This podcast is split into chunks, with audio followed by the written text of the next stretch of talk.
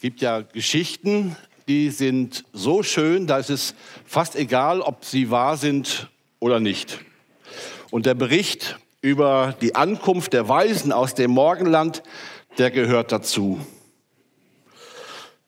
Ein Stern, der in der Dunkelheit den Weg weist und man könnte sagen, wie romantisch. Fremdwirkende Ausländer, weitgereiste Menschen, wohlriechende Kräuter und herrliche Geschenke, wie exotisch. Und all das in diesem kleinen Stall in Bethlehem, so idyllisch und so nett, könnte man sagen, das riecht geradezu nach Weihnachten. Und da könnte man auch sagen, wen wundert's, dass die Volksfrömmigkeit aus dieser Tradition viele tolle Geschichten gemacht hat oder diese Geschichte von den Weisen aus dem Morgenland so schön umrahmt hat. Aus diesen recht unbekannten Männern wurden heilige drei Könige, wurden Balthasar, Melchior und Kaspar. Und äh, wenn es im Januar wieder so weit ist, dass die Sternsinger kommen, dann malen sie auch an das Haus diesen Segen dieser drei Könige. Und das ist ja auch ganz schön. Finde ich schön, wenn Menschen kommen und einen, einen Segen bringen. Aber eben, diese Geschichte hat sich im Brauchtum irgendwie üppig, üppig so entwickelt. Und wir wollen sie heute Morgen mal gemeinsam lesen, diese Geschichte der Weisen oder Sterndeuter aus dem Morgenland aus Matthäus 2, Vers 1 bis 12. Ich lese, fang mal an zu lesen. Jesus wurde zur Zeit des Königs Herodes in Bethlehem, einer Stadt in Judäa, geboren. Bald darauf kamen Sterndeuter aus einem Land im Osten nach Jerusalem. Wo ist der König der Juden, der kürzlich geboren wurde? fragten sie. Wir haben seinen Stern aufgehen sehen und sind gekommen, um ihm Ehre zu erweisen. Als König Herodes das hörte, erschrak er und mit ihm ganz Jerusalem. Er rief alle führenden Priester und alle Schriftgelehrten des jüdischen Volkes zusammen und erkundigte sich bei ihnen, wo der Messias geboren werden sollte. In Bethlehem in Judäa antworteten sie, denn so ist es in der Schrift durch den Propheten vorausgesagt. Und du, Bethlehem im Land Juda, du bist keineswegs die unbekannteste unter den Städten Judas, denn aus dir wird ein Fürst hervorgehen, der mein Volk Israel führen wird, wie ein Hirte seine Herde. Da rief Herodes die Sterndeuter heimlich zu sich und ließ sich von ihnen den genauen Zeitpunkt angeben, an dem der Stern zum ersten Mal erschienen war. Daraufhin schickte er sie nach Bethlehem. Geht und erkundigt euch genau nach dem Kind, sagte er, und gebt mir Bescheid, sobald ihr es gefunden habt. Dann kann auch ich hingehen und ihm Ehre erweisen. Mit diesen Anweisungen des Königs machten sie sich auf den Weg und der Stern, den sie hatten aufgehen sehen, zog vor ihnen her, bis er schließlich über dem Ort stehen blieb, wo das Kind war. Als sie den Stern sahen, wurden sie überglücklich. Sie gingen in das Haus und fanden dort das Kind und seine Mutter Maria. Da warfen sie sich vor ihm nieder und erwiesen ihm Ehre. Dann holten sie die Schätze hervor, die sie mitgebracht hatten, und gaben sie ihm Gold, Weihrauch und Myrrhe. In einem Traum erhielten sie daraufhin die Weisung, nicht zu Herodes zurückzukehren. Deshalb reisten sie auf einem anderen Weg wieder in ihr Land. Das ist diese biblische Erzählung von den Weisen aus dem Morgenland, die uns Matthäus berichtet. Matthäus ist ein Evangelist, der an die jüdischen Leser vor allen Dingen schreibt.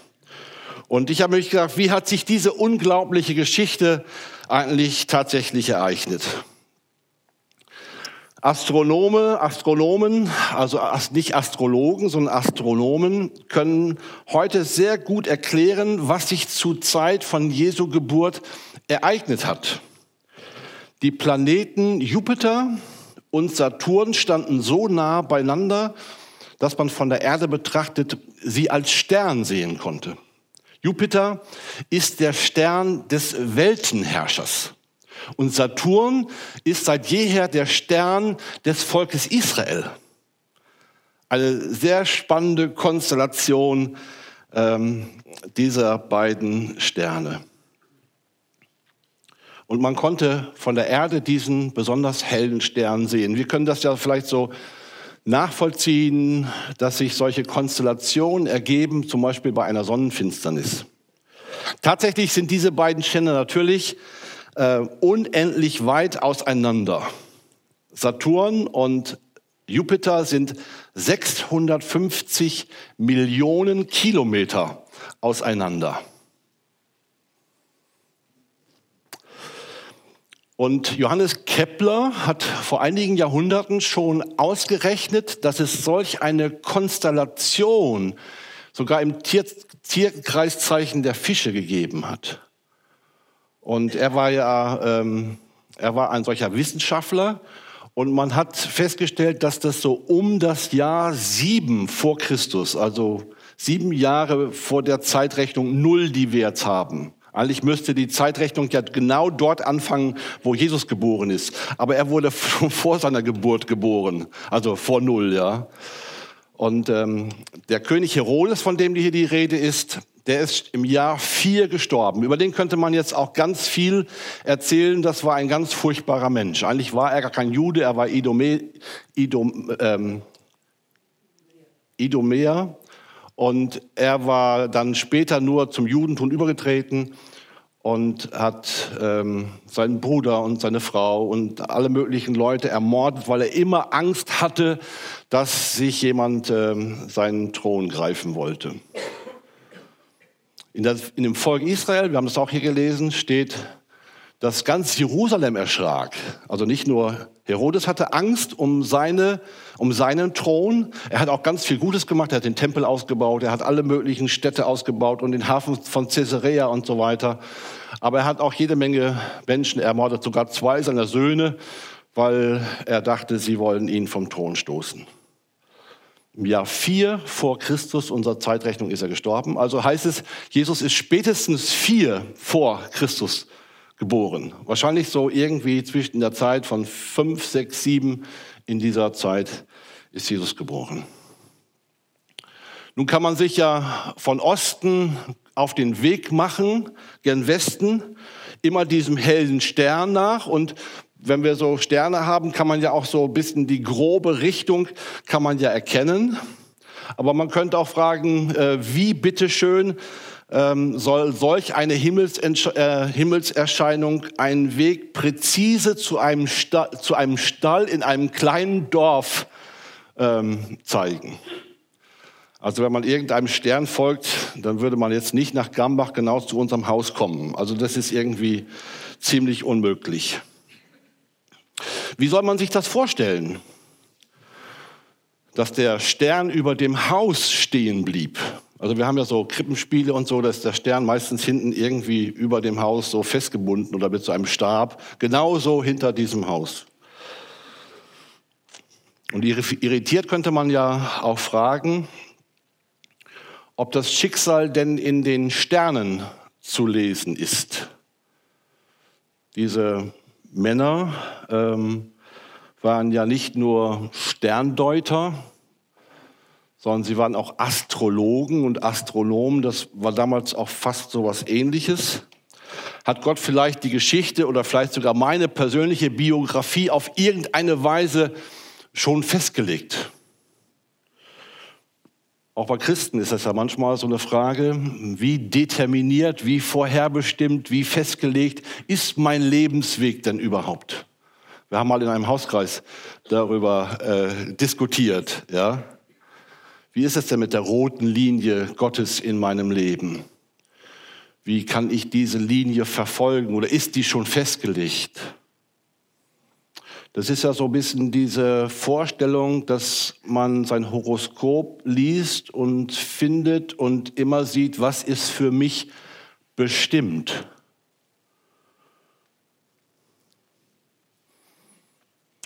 Aber mit den Horoskopen ist das immer so eine Sache. Man könnte sich ja auch sagen, wie kommt das mit dem Alten Testament zusammen? Im Alten Testament werden solche Sterndeutereien und so weiter werden aufs heftigste ähm, angegriffen und verurteilt. Sterndeuterei wird als, wird als Götzendienst und als schwere Sünde bezeichnet. Und ähm, man könnte vielleicht auch sagen, dieser Originalbericht von äh, Matthäus, der ist vielleicht sogar für die Juden echt eine Zumutung. Ja? Also es ist wirklich, es ist wirklich ein Ärgernis für die Juden, dass so eine Geschichte in der Bibel steht. Und das verträgt sich ihrer Meinung nach gar nicht mit dem Alten Testament. Aber wir wissen, dass Matthäus nicht im Widerspruch zum Alten Testament schreibt. Und vielleicht muss man so manche Gold- und Lackschichten äh, der vergangenen Jahrhunderte mal abkratzen von dieser Geschichte, dass man an den Kern drankommt, dass man dieses Bild, wie es Matthäus schildert, wirklich wieder sichtbar machen kann. Und hinter dieser Geschichte werden wir sehen, entdecken wir Menschen aus Fleisch und Blut. Menschen mit einer tiefen Sehnsucht in ihrem Herzen, Menschen auf der Suche nach dem Weg zu Gott. Und vielleicht geht es uns selber ja auch so. Und es könnte ja sein, dass es diese schöne Geschichte von den heiligen drei Königen dabei auf der Strecke bleibt. Aber es wäre vielleicht auch nicht so schade drum. Und die Bibel, die Bibel hält das aus, dieses beizende Nachfragen und das Erkunden, wie es wirklich war. Aber vielleicht setzen wir mal den Spachtel an und hören mal diesen Bericht auch mit den jüdischen Ohren. Und dann werden wir vielleicht entdecken, dass die Reisenden aus dem Osten alles andere als heilige Männer waren. Und sie gehören ja keineswegs zu den handelnden Personen in dieser Geschichte, wie Maria und Josef zum Beispiel, zu den Hauptdarstellern oder wie später Petrus oder Paulus. Wir hören von diesen drei Männern oder von diesen Männern hören wir nie wieder was. Sie sind einfach auch vielleicht nur Zuschauer. Sie stehen aber für etwas und das werden wir nachher nochmal schauen. Aber noch mehr, für jüdisches Denken sind sie Kinder der absoluten, allerschlimmsten Sorte. Und äh, wo die Übersetzungen ja manch, meistens, also ich habe meisten Übersetzungen mal reingeschaut, da steht immer weise. Ja, ich habe jetzt mich für die neue Genfer Übersetzung entschieden, die Sterndeuter äh, nimmt, sagt. Ist schon eher so richtig. Im Griechischen heißt es Magoi. Ja, und meint einfach nur, das waren Magier. Das waren Magier aus dem Osten. Magier sind Sterndeuter, Ungläubige, Ausländer, heidnische Dunkelmänner der allerschlimmsten Sorte. Horoskopemacher aus dem persisch-babylonischen Kulturkreis, Götzendiener. Was sie täglich in ihrem Beruf tun, ist für Gott ein Gräuel. Und äh, für einen jüdisch geprägten Leser muss es wirklich irgendwie sich den Magen umgedreht haben bei dieser Vorstellung, dass solche Leute da in Heiligabend oder in Weihnachten zur Krippe kommen. Solche Finsterlinge, solche total Unheiligen am Kinderbett des Messias. Die Bibel erwähnt auch nichts davon, dass diese, dass es drei Männer waren. Es ist überhaupt keine Zahl genannt. Man denkt es immer so Gold, Weihrauch und Myrrhe, also jeder bringt was, dann sind es drei. So, aber es steht nirgends. Es ist auch kein Staatsbesuch. Es ist keine große Gesandtschaft dabei. Es sind keine Diener oder irgendwie werden die mit Sänften getragen. Es sind wahrscheinlich einfach ein paar Männer mit dicken Rändern unter den Augen, die von etlichen Nachtwanderungen schmutzig und erschöpft sind. Ich habe mal nachgeguckt. Äh, Babylon lag damals ungefähr, oder liegt, also das ehemalige historische Babylon liegt ungefähr so 100 Kilometer südlich von Bagdad. Und das sind wahrscheinlich so 1200 Kilometer. Wenn die das zu Fuß bewältigt haben, dann muss man rechnen, sind es wahrscheinlich so zwei Monate, zwei bis drei Monate, dass die unterwegs waren. Also sie waren wahrscheinlich auch mit ihren Kräften ziemlich am Ende und fix und fertig, obwohl die damals wahrscheinlich geübter waren im Laufen. Vielleicht hatten sie auch Kamele, aber davon steht auch nichts in der Bibel. Aber was bleibt denn? Aus welchem Holz waren die Männer geschnitzt, die da unter diesem Lack erscheinen? Es sind ganz normale, typische Leute der damaligen Zeit. Leute, die weit weg sind von Gott. Und damit gehören sie eigentlich genau zu den typischen Adressaten des Evangeliums. Der erwachsene Jesus wird sich an solche Menschen wenden. Und diese Zielrichtung zeichnet sich jetzt schon an der Krippe eins zu eins aus, ab. Die Hirten auf dem Feld sind ja auch nur gering geachtete Randfiguren der damaligen Gesellschaft. Eigentlich waren sie die unterste Schicht. Ja. Und wenn man sich mal überlegt, welche Leute da zur Krippe kommen, ja, dann ist es sozusagen der halbe Abschaum und die Götzendiener. Also man könnte sagen, schlimmer kann es nicht. Jesus in wirklich schlechter Gesellschaft. Auf den Punkt gebracht könnte man sagen, die Huren und die Zöllner beim erwachsenen Jesus entsprechen den Hirten und den Magiern an seinem Kinderbett. Und die Bibel arbeitet gerne mit so Symbolik und Zeichen und möchte damit auch was deutlich machen. Ich gebe zu, ich habe jetzt diese Magier äh, ziemlich von der schlechtesten Seite betont. Vielleicht auch ein bisschen um des Abbeizens willen. Aber diese Männer sind in Wahrheit eigentlich ähm, viel sympathischer, als sie uns vielleicht aufgrund dessen, was ich jetzt gerade gesagt habe, ähm, auch vermuten könnte. Es sind eigentlich ehrliche Kerle, die eine tiefe, echte Sehnsucht im Herzen haben. Und sie wissen, dass es mehr gibt zwischen Himmel und Erde, als sie bisher vermutet haben, dass es einen Gott gibt, dem diese Welt gehört und der bisweilen überraschend in die Geschichte eingreift. Und sie geben sich nicht zufrieden mit dem, was sie sich selber sagen können, sondern sie suchen deutlich nach der Wahrheit. Auch wenn sie dabei noch sehr vage und ziemlich zufällig im Nebel herumtasten.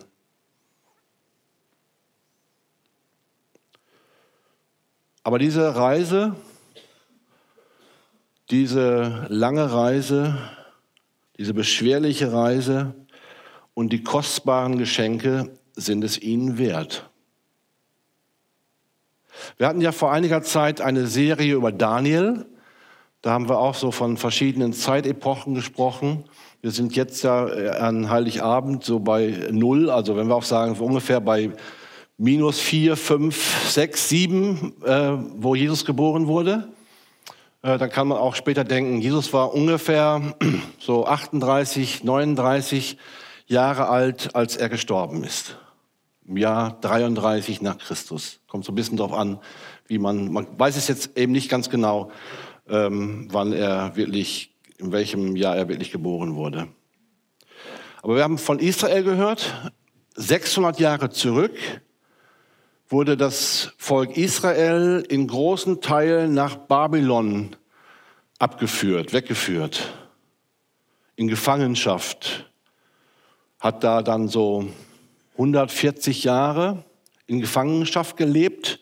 Da ist die Geschichte von Daniel und Hesekiel später spielt auch die Geschichte von Jeremia, dem Propheten, mit eine Rolle, der zwar nicht in Babylon war, aber der, der auch von, von, von Israel auch die Botschaft äh, an das Volk in der Gefangenschaft gesagt hat. Großer Teil des Volkes, vor allen Dingen die führenden Schichten, ähm, waren weggeführt nach Babylon. Dann gab es ja später eine, eine, eine Wende, dass äh, Babylon von den Persern besiegt wurde und dass die Perser die Weltherrschaft übernommen. Dann sind sozusagen einige wieder zurückgekehrt.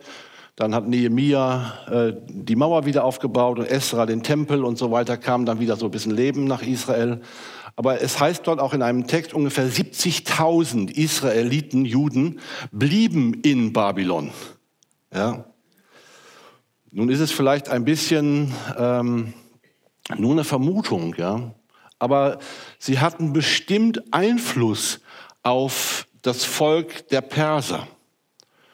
Und ähm, haben dieses Volk beeinflusst. Das heißt dann zum Beispiel so im zweiten Jahrhundert ist sogar eine, eine ganz bedeutende Familie, die auch immer wieder den König gestellt hat, sogar ganz zum Judentum übergetreten. Wir erleben heute auch eine besondere Geschichte mit den Persern. Perser sind keine Araber. Ja, die wollen ganz besonders, die Perser sind ein ganz besonderes Volk. Die Iraner könnte man sagen. Ja. Ich hatte ja auch ähm, an manchen Stellen auch mit Gemeindegründung zu tun. Und vor allen Dingen in Frankfurt wurde das deutlich, wo ganz viele Perser, Iraner sehr offen für das Evangelium sind. Und äh, es gibt auch von Open Doors zum Beispiel ganz interessante, tolle Berichte. Und ähm, der Iran oder die Perser sind anscheinend ein Volk, was mit dem, was jetzt dort geschieht seit 40 Jahren, im Grunde überhaupt nicht klarkommen. Äh, mit diesem aggressiven schiitischen Islam. Und dieser Islam, dieser schiitische Islam ist ja eigentlich nur ein Vehikel. Es geht eigentlich um Macht, um Politik. Es geht um diesen Iran, der schiitisch geprägt ist und um Saudi-Arabien, das sunnitisch geprägt ist. Wenn man sich mit dieser Geschichte mal beschäftigt, dann ist das enorm. Die Kriege in Syrien oder im Jemen sind nur Stellvertreterkriege. Dort geht es gar nicht um diese Völker, sondern es geht immer darum, wer hat die Herrschaft, der Iran oder Saudi-Arabien. Und meistens spielt die USA da in diesem ganzen Konflikt eine immer ziemlich schlechte Rolle. Dass die USA den Irak damals ähm, eingenommen hat, das war eine Stärkung des Iran. Ja, und dass die USA sich aus Syrien fast rausgezogen hat, war auch eine Stärkung des Iran. Und es geht dort eigentlich letztlich nicht um Religion. Religion wird als Vehikel. Das ist bei uns wie so im Dreißigjährigen Krieg früher. Ja, es ging eigentlich nicht um Religion, sondern um Macht. Ja, und die Perser sind ein besonderes Volk. Sie haben anscheinend eine, eine besondere Sehnsucht in ihrem Herzen. Wir spüren das heute noch bei diesen Menschen, die eine ganz große Offenheit für Jesus haben. Spannend. Vielleicht hat das Volk Israel diesen Einfluss gehabt auf diese Menschen über vielleicht Jahrhunderte hinweg. Vielleicht sogar auf diese Astrologen. Aber das ist so ein bisschen nur Spekulation von meiner Seite. Egal wie es bei uns aussieht, Gott sieht nicht nur die Fassade, sondern er, er schaut auch den Menschen ins Herz. Und wo er bei uns diese Sehnsucht nach ihm, nach dem wirklichen Gott entdeckt, da knüpft er bei uns an und holt uns ab. Niemand, nicht einmal diese heidnischen Magier sind so weit von Gott weg, dass es keinen Anknüpfungspunkt gibt. Das ist, dass die gute Nachricht in die Herzen dieser Menschen fallen könnte. Manchmal denkt man ja so, manchmal hat man einen Menschen vor sich und manchmal denkt man, der ist so weit weg von Gott, der versteht überhaupt nicht, was das Ganze soll. Aber das ist nur oberflächlich. Ich glaube, wir müssen die tiefe Sehnsucht im Herzen eines Menschen ansprechen. Und Gott hat keine Berührungsängste. Er ist sich nicht zu schade, diese wirren, okkulten Vorstellungen dieser Männer zu benutzen, um sie nach Bethlehem zu seinem Sohn zu bringen. Und selbst bei den Prostituierten oder bei den korrupten Römerfreunden, wie später Zachäus, oder bei diesen lausigen Hirten oder eben diesen religiös abwegigen Magiern hat Gott noch Möglichkeiten. Das ist das Großartige. Das soll auch diese, diese Begegnung an der Krippe deutlich machen. Man kann gar nicht arm genug sein, als dass man auch diesen Jesus finden könnte. Und dieser Jesus ist gerade für diese Menschen gekommen, die äußerlich arm sind und die innerlich so weit von ihm weg sind. Man könnte einfach sagen, diese Begegnung an der Krippe sind Menschen, die sind so weit weg von Gott, weiter geht es gar nicht. Ja, körperlich, also materiell und spirituell könnte man sagen. Und damit will Matthäus sagen, man kann gar nicht weit genug weg sein von Gott, dass man nicht zu ihm finden könnte. Und wir erleben das auch immer wieder. Wenn gerade solche Menschen die Hand Gottes ergriffen haben, dann lässt er sie nicht in dem Nebel stehen, sondern er führt sie Stück für Stück auf festen Boden, Schritt für Schritt hinein in das Reich Gottes. Und sie sind manchmal so diese besonderen Boden Gottes. Ich höre manchmal ERF, Fernsehen oder Radio. Es gibt ähm, im Evangeliumsrundfunk, hieß das früher, ERF.de, höre ich manchmal so Sendungen von Menschen, die zu Gott zurückgefunden haben oder die Gott gefunden haben. Und es ist beeindruckend, die Geschichte von Menschen zu hören, wie weit die weg sein können von Gott. Und dann ist doch da irgendwo ein Anknüpfungspunkt, irgendein Mensch oder irgendeine Geschichte oder irgendeine Jungschar, in die sie mal gegangen sind oder irgendeine Sache, wo sie zu Gott finden. Ja. Manchmal treibt es einem fast die Tränen in die Augen, wenn man sagt, wow, so ein Mensch, der so kaputt und so weit weg war von Gott, der findet diesen Gott. Man könnte vielleicht sagen, nein, Gott findet ja ihn. Wie wenig präzise der Stern den Magiern den Weg gewiesen hat, zeigt sich jetzt auch in unserer Geschichte daran, dass es eine nächste Stufe der Führung gibt. Ja? Also das ist nicht so, dass die da gegangen sind und sagen, ah, da Haus Nummer 25, da genau zeigt der, es ist ja kein Laserstrahl, der auf den Türgriff zeigt. So, sondern es braucht mehr. Und das wird in dieser Geschichte auch deutlich, das lesen wir hier auch. In Micha 5 heißt es ganz konkret, der Messias, der Messias wird in Bethlehem geboren.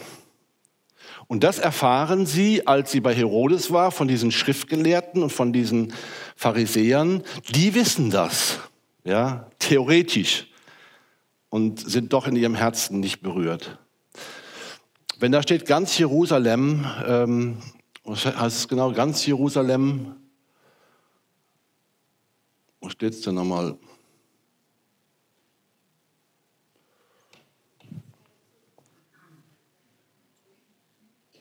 Das kriegst du nicht hin. Aber die waren sozusagen völlig aus dem Häuschen, ja. Eins, zwei, drei, vier, fünf. Ah, mit ihm ganz, also die, ganz Jerusalem erschrak. Ganz, es gab damals eine ganz starke Messias-Erwartung. Und ähm, ich habe gerade ein Buch von Rob Bell gelesen, ein amerikanischer Autor, und er, er äh, beschreibt in einer Geschichte, warum die Amerikaner so viele Probleme haben, Gott zu verstehen oder die Juden zu verstehen. Und wenn man sich das mal vorstellt, das jüdische Volk war seit Jahrhunderten besetzt. Babylon, Persien, dann kam Alexander der Große, da kamen die Griechen, da kamen die Römer. Die sind immer noch da jetzt, ja. Sie waren sechs, fast 600 Jahre immer ein besetztes Volk, ein unterdrücktes Volk, ein leidendes Volk. Und jetzt ist es irgendwie so, da war so eine Erwartung, dass doch ein Befreier kommen sollte. Und das lesen wir dann auch ja später bei Jesus, ja. Sie haben ihm das fast angedichtet. Sie, sie wollten unbedingt einen, der sie von dieser Herrschaft der Römer befreite der ihn endlich mal Frieden brachte.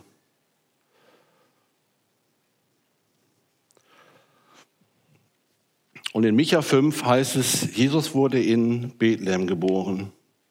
Und für die Magier ist das eine ganz unheimlich wichtige Information.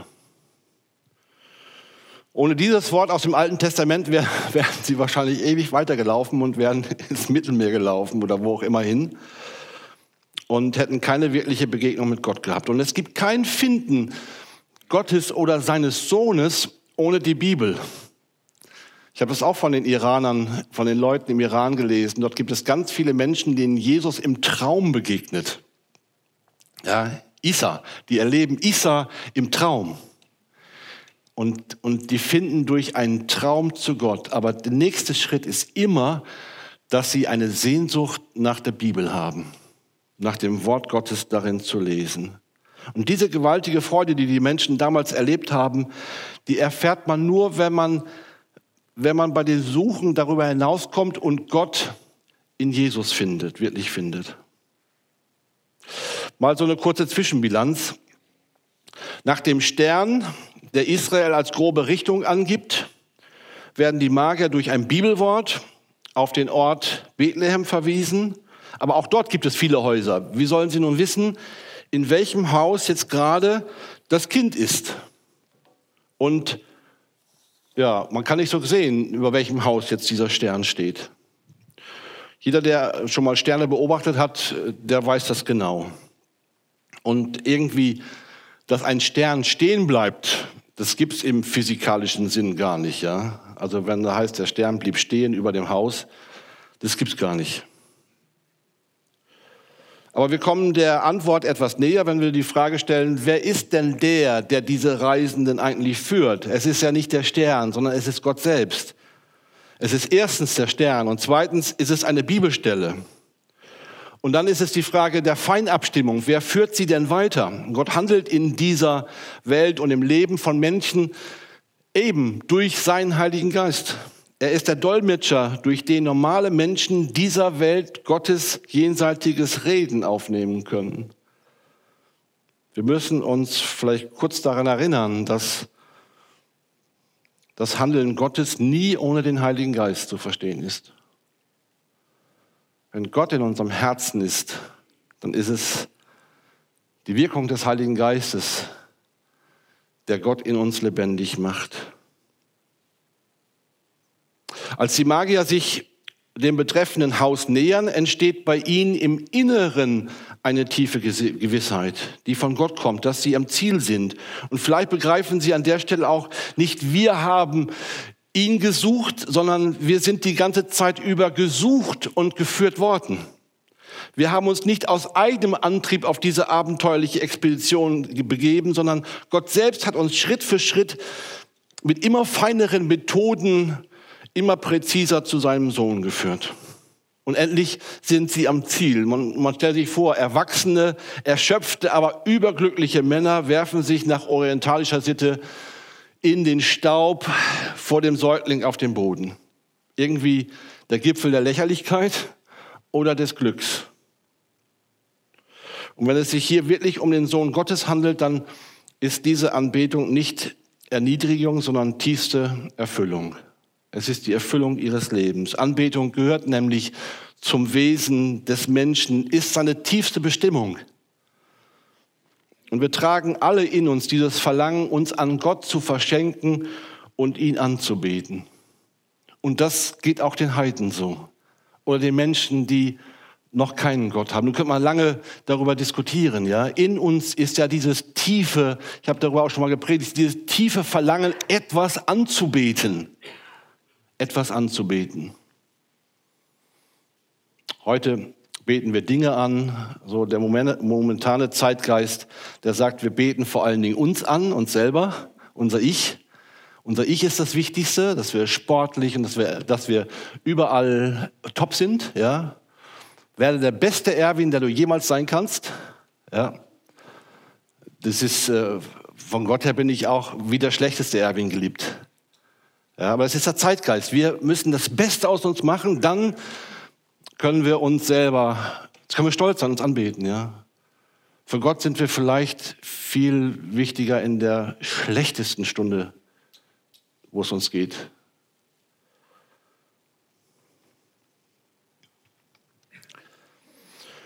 Die Geschenke zeigen diese Haltung.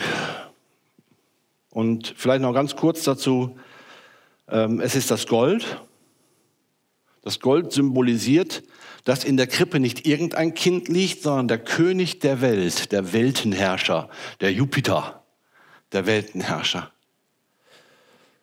Und das Königtum symbolisiert auch Macht. Und hier haben wir es mit dem göttlichen Königtum zu tun. Und das heißt, Jesus ist der König, der Herrscher über alles. Es ist noch nicht in allem sichtbar. Es kann aber vor allen Dingen in unseren Herzen sichtbar werden. Und es wird auch schon manchmal regional sichtbar, wie ein Heiligabend. Und es wird irgendwann global sichtbar werden. Das Internet ist nicht das erste globale Netz dieser Welt, sondern Gott hat vorher schon ein globales Netz über diese Welt gespannt. Er ist überall, auch ohne WLAN. Er ist überall. Er ist in unseren Herzen und er kann in Afrika und in Asien und in Australien, Amerika, Europa, sogar aus Friesland gleichzeitig sein. Er ist der König, er ist der Herrscher. Und der Frieden Gottes in unseren Herzen, der soll ausstrahlen in diese Welt hinein, bis er wiederkommt und ewigen Frieden schafft. Weihrauch, Weihrauch riecht ja immer so wunderbar. Ich habe ja schon mal angedroht, irgendwann hier Weihrauch äh, mal zu entzünden, also, aber das ist, ist schon, schon heftig, ja. Wir waren jetzt in Ägypten ähm, vor zwei Wochen. Es riecht schon toll, ja. Also es riecht schon, riecht schon toll, ja. Die Israeliten gebrauchten Weihrauch in ihren Gottesdiensten und brachten mit ihm das Rauchopfer dar. Weihrauch symbolisiert Vergebung und Versöhnung, aber auch die bewahrende Kraft Gottes an seinem Volk. Das ist ein Bild dafür, dass Jesus uns Vergebung und Versöhnung schenken will. Dieses stinkende Zeug, dieser Weihrauch, dieser Weihrauch ist ein Zeichen dafür, Jesus für Jesus. Es ist Symbolik. Die Bibel liebt Symbolik. Ja, ein Zeichen für Vergebung und Versöhnung, die durch Jesus kommt. Und Myrrhe ist nun wirklich etwas ähm, ganz Spezielles, hat auch einen symbolischen Charakter. Myrrhe gab man immer dazu, wenn man einen Toten balsamierte. Ja, wenn man einen Toten balsamierte, machte man das auch mit Myrrhe. Und das soll symbolisieren, Jesus ist in die Welt gekommen, um zu sterben. Gott hat dieses Kind, Jesus, in die Welt gesandt, um ihn am Kreuz sterben zu lassen, damit unsere Schuld gesühnt wird und wir einmal als Erlöste bei ihm in der ewigen Herrlichkeit sein können. Wie schön und wie gut uns diese Geschichte etwas sagt von den Magiern, die nicht weiter weg sein könnten, als man sich vorstellen kann, spirituell und die Hirten materiell. Und doch kommen sie an dieser Krippe zusammen. Das ist das Wunder von Weihnachten und das Wunder des Reiches Gottes, das möglich ist. Und es sind immer wieder die persönlichen Wege, die jeder von uns hat. Und doch gibt es diese Grundelemente, ich nenne sie noch mal ganz kurz. Sensibel sein für Gottes Anklopfen, zu hören, was, was könnte Gott denn wollen oder meinen. Oder sich, sich wirklich auf den Weg machen, den tieferen Fragen des Lebens nachzugehen. Oder in der Bibel nachzuforschen, wo und wie Gott zu finden ist und wie man ihm, mit ihm eine persönliche Beziehung aufbauen kann. Oder gespannt abwarten, wie Gott durch seinen Heiligen Geist weiterführt, sozusagen als Feinjustierung, könnte man auch sagen. Gott nimmt immer mehr so eine Feinjustierung vor. Ja? dass wir immer mehr von ihm wahrnehmen. Ich freue mich sehr, dass auch in unserer Gemeinde so, ja, man könnte sagen, so besonders begabte, vielleicht prophetische Leute da sind, die so in ihrer Feinjustierung der Wahrnehmung Gottes enorm wachsen. Das ist klasse. Ich bin manchmal viel zu schnell unterwegs als dass ich das wahrnehmen könnte. Aber es gibt manchmal, ich bin auch so ein Extrovertierter. Extrovertierte haben es nicht immer so einfach mit dem Hören auf Gott. Da muss Gott schon mal so richtig so rein, reindrücken, ja, und sagen, jetzt bleibst du mal sitzen, jetzt hörst du mal zu. Aber es gibt so feine, introvertierte Menschen auch in unserer Gemeinde. Die haben so ein ganz feines Gespür. Die sind manchmal sogar hochsensibel. So wertvolle Menschen nehmen Gottes Reden nochmal besonders wahr, nochmal anders wahr. Ich finde das sehr beeindruckend. Gespannt abzuwarten, wie Gott durch seinen Heiligen Geist weiterführt, durch den man gehen kann. Ich habe das persönlich auch so erlebt mit dieser Pastorenstelle hier in der Gemeinde. Ja. Gott ist immer sehr gnädig mit mir. Er redet immer sehr laut mit mir, damit ich das auch höre und sehr deutlich. Darüber bin ich sehr froh. Und dann, nachdem Gott uns auf seine Weise gefunden und zu sich geführt hat, dann bleibt uns selbst wirklich diese Entscheidung überlassen, ob wir hineingehen wollen zu diesem Jesus und ihm unser Leben wirklich geben wollen, ob wir ihn wirklich mit unserem Leben anbeten. Und all das ist Gottes wunderbares Geschenk und großzügiges Angebot an Weihnachten. Gott selbst kommt in Jesus Christus zu uns, um uns zu einem Leben mit ihm einzuladen. Zum ersten Mal vielleicht? Ich kenne dich, kenne dich alle hier. Vielleicht ist jemand da, der sagt, ich kenne diesen Gott nicht. Ich lade dich ein, sich auf den Weg zu machen, zu hören, zu erkunden, die Bibel zu lesen, zu erfahren, wer ist dieser Gott. Aber auch in der Tiefe, in der Tiefe diesen Gott weiter zu erfahren. Ich glaube, wir alle können darin noch wachsen, diesen Gott in der Tiefe zu erleben und wahrzunehmen. Und wer das erlebt, der hat in diesen Tagen wirklich etwas Wunderbares zu feiern. Und deshalb frohe Weihnachten.